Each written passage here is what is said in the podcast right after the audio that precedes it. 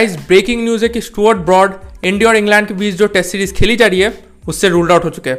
यानी complete test series से ruled out हो चुके हैं। और उनकी जगह सकीब महमूद को as a cover player choose किया गया है। बात चल रही थी कि स्टुअर्ट ब्रॉड अगर सेकंड टेस्ट मैच नहीं खेलते तो उनकी जगह मार्क वुड कल आपको प्लेइंग इलेवन में दिख सकते हैं। तो उनकी जगह सकीब महमूद को चूज़ किया गया देखते कि कौन खेलता है ओके और जेम्स एंडरसन भी डाउटफुल है कल के लिए। कल सेकंड टेस्ट मैच में वो नहीं भी खेल सकते। ओके तो ये सीरीज़ इंजरी से भरी हुई है।